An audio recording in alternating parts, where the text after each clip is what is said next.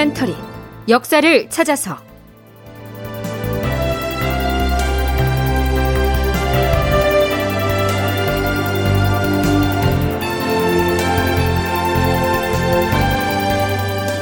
제 1031편 출발부터 삐걱거리는 경기 선예법. 극본 이상락 연출 조정현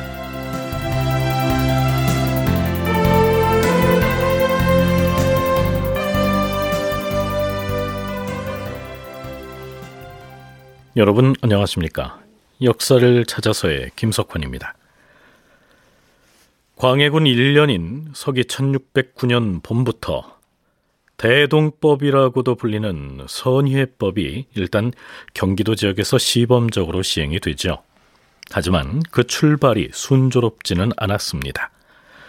처음 선희회법 시행을 앞두고 있었을 때 승지 유공량이 어전에 나가서 주상 전하, 선예청의 방침에 따르면 그동안 특산물로 바쳐오던 모든 곡물을 쌀로 통일하여 바치게 한다고 하였사온데 그렇게 하는 것이 공납의 폐단을 척결하는 방편이 될 수 있을진 모르겠으나 결국 장미의 불편함 때문에 영구히 시행하기는 어려울 것이옵니다. 이렇게 회의적인 의견을 피력한 적이 있었습니다. 여기에서 지을 작자에 쌀 미자를 쓰는 이 장미라는 말은요. 세금을 바치기 위해서 지역에서 생산되는 여러 가지 생산물을 쌀로 바꾸는 것을 일컫습니다. 임금인 광해군도 같은 우려를 했던 모양입니다. 승정원에 다음과 같은 내용의 교지를 내리는 것을 보면 말이죠. 승지 유공량은 과인에게 장미의 일이 불편한 점이 많아서 선해법을 영구히 시행할 수 없다는 점을 말한 바 있다. 당초 과인의 생각도 선해법은 시행하기가 어려울 것으로 여겼었다. 그런데 선해청에서 백성을 위해 공납의 폐단을 제거해야 한다고 굳고 주장을 하기에 우선 경기 지역에서 시험을 해보도록 했던 것이다. 만약에 폐단을 개혁해서 백성을 편하게 해주고자 한다면 중간에서 방납하는 자들이 백성들로부터 지나치게 징수하는 것을 금하는 법을 만들어서 엄히 다스리면 될 것이 아니겠는가. 설령 선해법이 폐단은 없고 유익함만 있는 시책이라고 해도 서둘러 시행할 일은 아닌 듯하다. 과인의 이러한 뜻을 대신들에게 전하고 다시 의논을 해서 그 결과를 아래토록 하라. 이렇듯 광해군은 선의법의 시행에 대해서 주춤대고 또 미적거리는 모습을 보입니다. 애당초에 영의정 이원익이 적극 주창을 하자 마지못해서 따랐던 것이 아닌가 이런 의구심도 들게 하지요. 자 그렇다면 여기서 잠깐 이 시기에 이원익이 선의법 즉 대동법의 시행을 적극 들고 나온 배경을 살펴보도록 하죠. 사실 이 대동법은요, 율곡 이가 처음으로 주장을 했죠. 선조 7년에 율곡은 황해도 감사로 있었는데요. 율곡전서 제15권에는 이때 율곡이 선조에게 이런 계문을 올렸다고 기록하고 있습니다. 주상 전하, 여기 황해도 해주에서 공물을 바치는 법을 소개하면 논 일결마다 쌀 한 말씩을 내도록 정하고 있사옵니다. 조정에 내는 세금은 관청에서 창고에 비축해두었던 쌀로 바치고 있기 때문에 다른 지방과는 달리 중간에 공납인이 끼어들어서 농간을 부리거나 폐단을 일으킬 염려가 없사옵니다. 이렇게 하는 것이야말로 참으로 백성을 구제하는 좋은 계책이 될 수가 있사옵니다. 만약 이 법을 팔도 사방에 반포하면 박납의 폐단이 머지않아 저절로 사라질 것이옵니다. 율곡은 황해도 관찰사로 있으면서 특산물 대신에 일률적으로 쌀을 바치게 하는 법을 만들어서 해주에서 직접 시행했던 것이죠. 뒷날에 대동법과 같은 내용입니다. 하지만 다른 지방으로 확산하자는 율곡의 주청은 받아들여지지 않았습니다. 임진왜란이 진행 중이던 선조 27년에는 또 유성룡이 불공평한 공납제도를 개혁할 것을 건의하기도 합니다. 그러다가 광해군 때에 들어서 영의정 이원익이 다시 들고 나온 겁니다. 광해군 그 위험한 거울의 저자 오학령은 해당 저서에서 이렇게 기술하고 있습니다. 그것은 율곡과의 인연 때문이었다.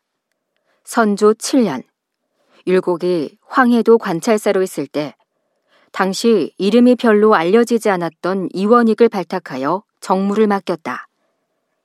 이원익은 율곡의 종사관으로 있으면서 황해도 관내 각 고을의 병적 정리 작업을 하는 데에 실무를 맡았다. 율곡은 나중에 중앙조정으로 돌아와서도 이원익의 학문과 경륜을 인정하여 사간원 정원으로 천거하였다. 따라서 이원익이 제안한 대동법이 당시 율곡이 제안했던 내용과 같은 것은 우연이 아니었다. 그러니까 대동법이 광해군 때에 와서 불쑥 튀어나온 게 아니고요. 역사적으로 그런 흐름이 있었던 것이죠.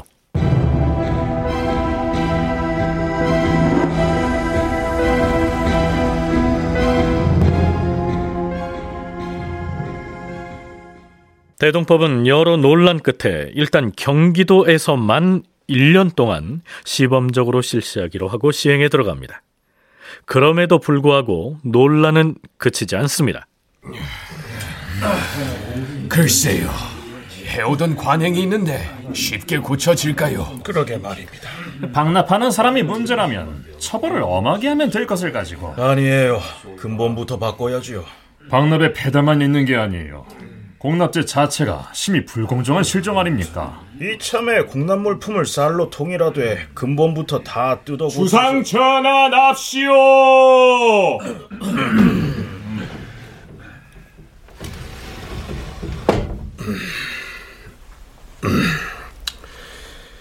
금년부터 경기 지역의 선해법을 시행하고 있는데 이를 기꺼이 여기는 백성들이 비록 많다고는 하나 우려의 목소리 또한 만만치가 않다. 하여 승정원에 명하여 여러 대신의 의견을 구하도록 하였다. 무엇이 잘된 것이고 무엇이 문제인지 우선 선해청 도제조인 영상부터 말해보라. 예, 전하. 영의정 이원익이 아래옵니다. 무릇 법이란 오래되면 피해단이 생기기 마련이옵니다. 피해단이 극에 달하면 반드시 변통하는 조처가 있어야 하옵니다. 피해단이 극심한데도 변통하지 않으면 도탄에 빠진 백성들을 구제할 수가 없사옵니다. 전하께서 즉위하신 초기에 맨 먼저 백성을 근심하는 전교를 내리셨으므로 백성들은 모두 목을 빼고서 큰 가뭄의 비를 바라듯이 기대를 하였사옵니다. 오늘날 지방의 특산품을 중간에서 방납하는 자들의 피해단이 극심한 실정이옵니다. 그래서 백성들은 전하께서 그 법을 변통해서 백성의 고통을 조금이나마 덜어주는 은덕을 베풀기를 바라고 있사옵니다. 하온데 이번에 선예법을 전면 실시하지는 못하고 겨우 경기 지역에서만 시험 삼아 시행하겠다는 내용으로 사목을 만들어서 겨우 전하의 윤허를 받았사옵니다. 영의정 이원익은 선예청을 이끌고 있는 도제조답게 기왕에 선예법을 시행하려면 전국을 망라해서 전면적으로 해야 하는데 겨우 경기도 지역만 그것도 시험 삼아서 한시적으로 실시하고 있는 점을 들어 임금에게 은근히 불만을 드러내고 있죠. 그런데 상당수 신료들은 시행 과정에 여러 문제점을 들어서 선예법을 반년만 해보고 그만 접어야 한다는 주장을 하고 있지 아니한가? 전하, 민간에서 조정에 바치는 각종 공납은 모두 1년을 기준으로 정하여서 쌀로 납부하고 있사옵니다. 이미 봄철에 납부할 양곡을 납부한 곳도 많고 또한 아직 납부하지 않은 곳도 있사옵니다.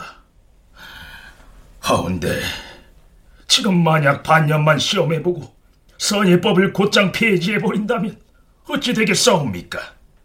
관청의 몰입애들이 혼동을 일으켜서 이미 납부한 사람도 1년치를 다시 내게 할 것이오니 백성들의 피해는 이루 말할 수가 없을 것이옵니다. 반드시 1년 동안 계속 시행을 해본 뒤에 그 법이 백성에게 이로운지 해로운지를 따져봐야 할 것이옵니다. 반년만 하고 그만둔다는 것은 혼란만 가중할 것이니 결코 아니 되옵니다. 음, 대간에서도 영상이 하는 말과 같은 주장을 하고 있기는 한데 그러면 경의 의견은 어떠한가? 예, 전하. 판중 추부사 윤승은이 아뢰옵니다. 어리석고 망령된 신의 소견으로는 이번에 시행하고 있는 선해법은 그 자체가 마디마디 문제점이 많아서 시행하기가 어려울 것 같사옵니다. 하면 금년엔 봄철에만 하고 가을에는 아예 착파자는 것인가? 그게 그렇기는 하오나 이미 시작을 한 일이라 중지하기도 어렵게 되어 싸웁니다. 대간에서 주청한 계문을 보더라도 1년 동안은 시행을 해본 다음에 그 이로움과 해로움을 헤아려 보고 나서 다시 의논하여 처치하는 것이 무방하게 싸웁니다. 음, 우의정도 의견이 있을 것 아닌가? 우의정 심의수 아래옵니다.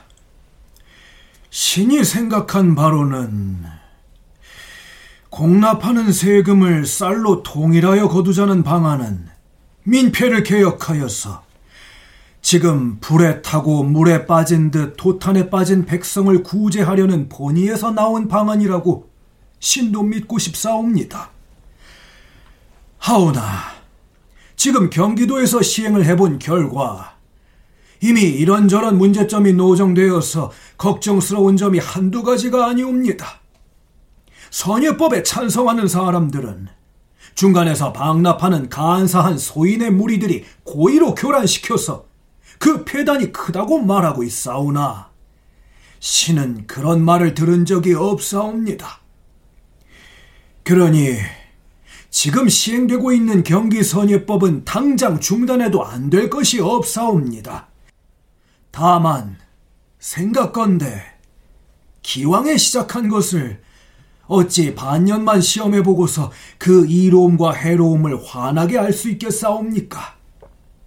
이미 선예청을 창설하였으니 일단 금년 가을까지는 한시적으로 시험을 하는 것이 무방하겠다 사료되옵니다. 판중추 부사 윤승은에 이어서 우의정인 심의수 역시 선예법의 시행을 탐탁치 않게 여기고 있죠. 하지만 기왕에 경기 지역에서 시행을 했으니 반년만 하고 도중에 그만둘 건 아니고 1년 동안은 시험을 해보자. 이런 입장인 것이죠. 총신대 송웅섭 교수의 얘기 들어보시죠. 아, 영의정 이원익의 건의에 의해서 경기도를 대상으로 이제 대동법이 처음 시행됐죠. 시행 과정에서 이제 문제들이 생기는데 대체적으로 중앙의 입장에서 봤을 때, 조정의 입장에서 봤을 때 대동법이 시행되면서 어, 공무를 조정하는 것과 공무를 쌀로 납부하는 것에서 이제 어떻게 지방의 재정을 활용할 것인가와 관련해서 문제들이 생기기 시작을 합니다.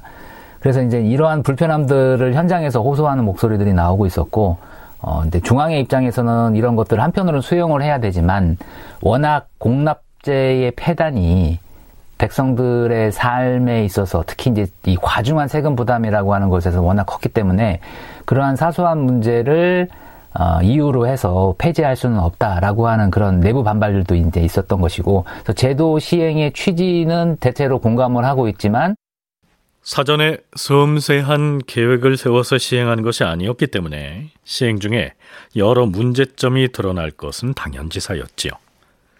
자, 그렇다면 당시 조정 대신들은 왜 이렇게 선예법 시행에 대해서 우려를 표명했을까요? 고려대 한국사연구소 장정수 연구교수는 이렇게 얘기합니다. 신하들 사이에서도 이것이 과연 장기 지속 가능한 것인지에 대해서 이 사람들도 이제 이것을 공식적으로 시행하는 것은 뭐 첫 경험이잖아요. 그러니까 조금 의구심이 있는 사람들도 있고 확신을 가지고 있는 사람들도 있었던 거예요. 예를 들어서 서인의 이양복 같은 경우는 아 이거는 못한다라고 했다면 이덕형은 또 해야 된다고 주장을 하고요.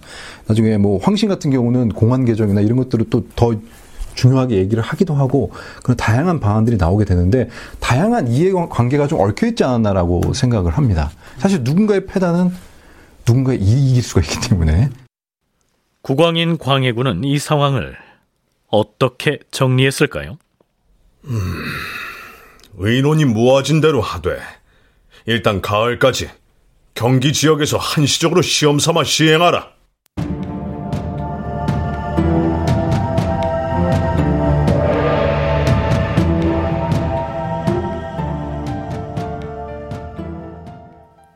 자, 그러면 선예법의 실시의 대상이 된 경기 지역 농민들의 여론은 또 어떠했을까요? 그해 4월 27일 도승지 김상용이 편전으로 임금을 찾아와서 민심을 전합니다. 전하, 신이 얼마 전에 중국 사신을 맞이하기 위해 벽제로 나아갔을 때 대동선예법에 대한 그곳 백성들의 절절한 목소리를 직접 들을 수 있었사옵니다. 무슨 얘기를 들었다는 것인가? 음, 농민들의 목소리가 여기 담겨 있어옵니다. 음, 농민들의 목소리를 담은 문서라. 이것이 무엇인가?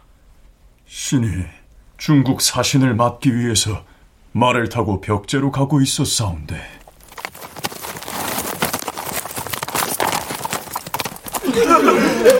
나리! 노준지 나리! 잠시 멈추시고 우리들 얘기를 도정에 전해주시오! 여기 이 문서를 임금님께 전해주시오! 이것이 무슨 문서인가? 나리, 우리 경기도 백성 263명이 조정에 하고 싶은 말을 적어서 연대 사명을 하였습니다. 음, 마땅히 내가 검토를 해보고 주상전하께 전하겠소. 근데 하고 싶은 말이 무엇이오?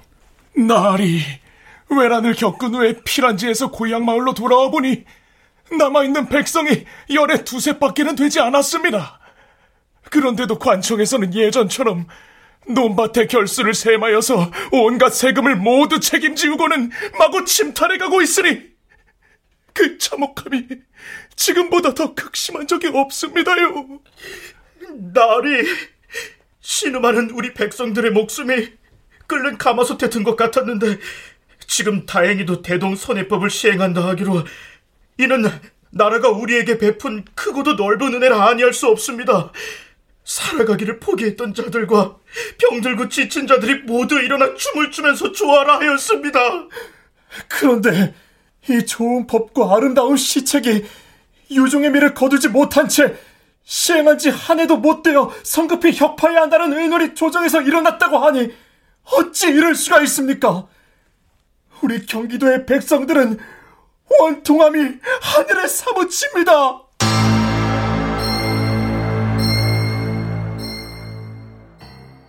주상 전하, 그래서 신이 벽제에 행차한다는 소식을 듣고서 선예법을 중도에 그만둬서는 아니 된다는 뜻을 전하기 위해 농민들이 몰려 나왔다고 하였사옵니다. 음, 그리 된 것이었구나. 알겠도다. 과연 광해군은 무엇을 결심했을까요?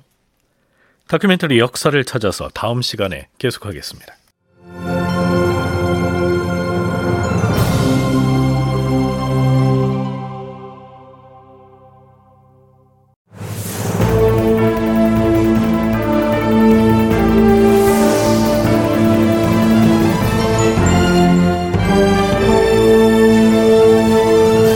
다큐멘터리 역사를 찾아서 제 1031편 출발부터 삐걱거리는 경기 선예법 이상락 극본 조정현 연출로 보내드렸습니다.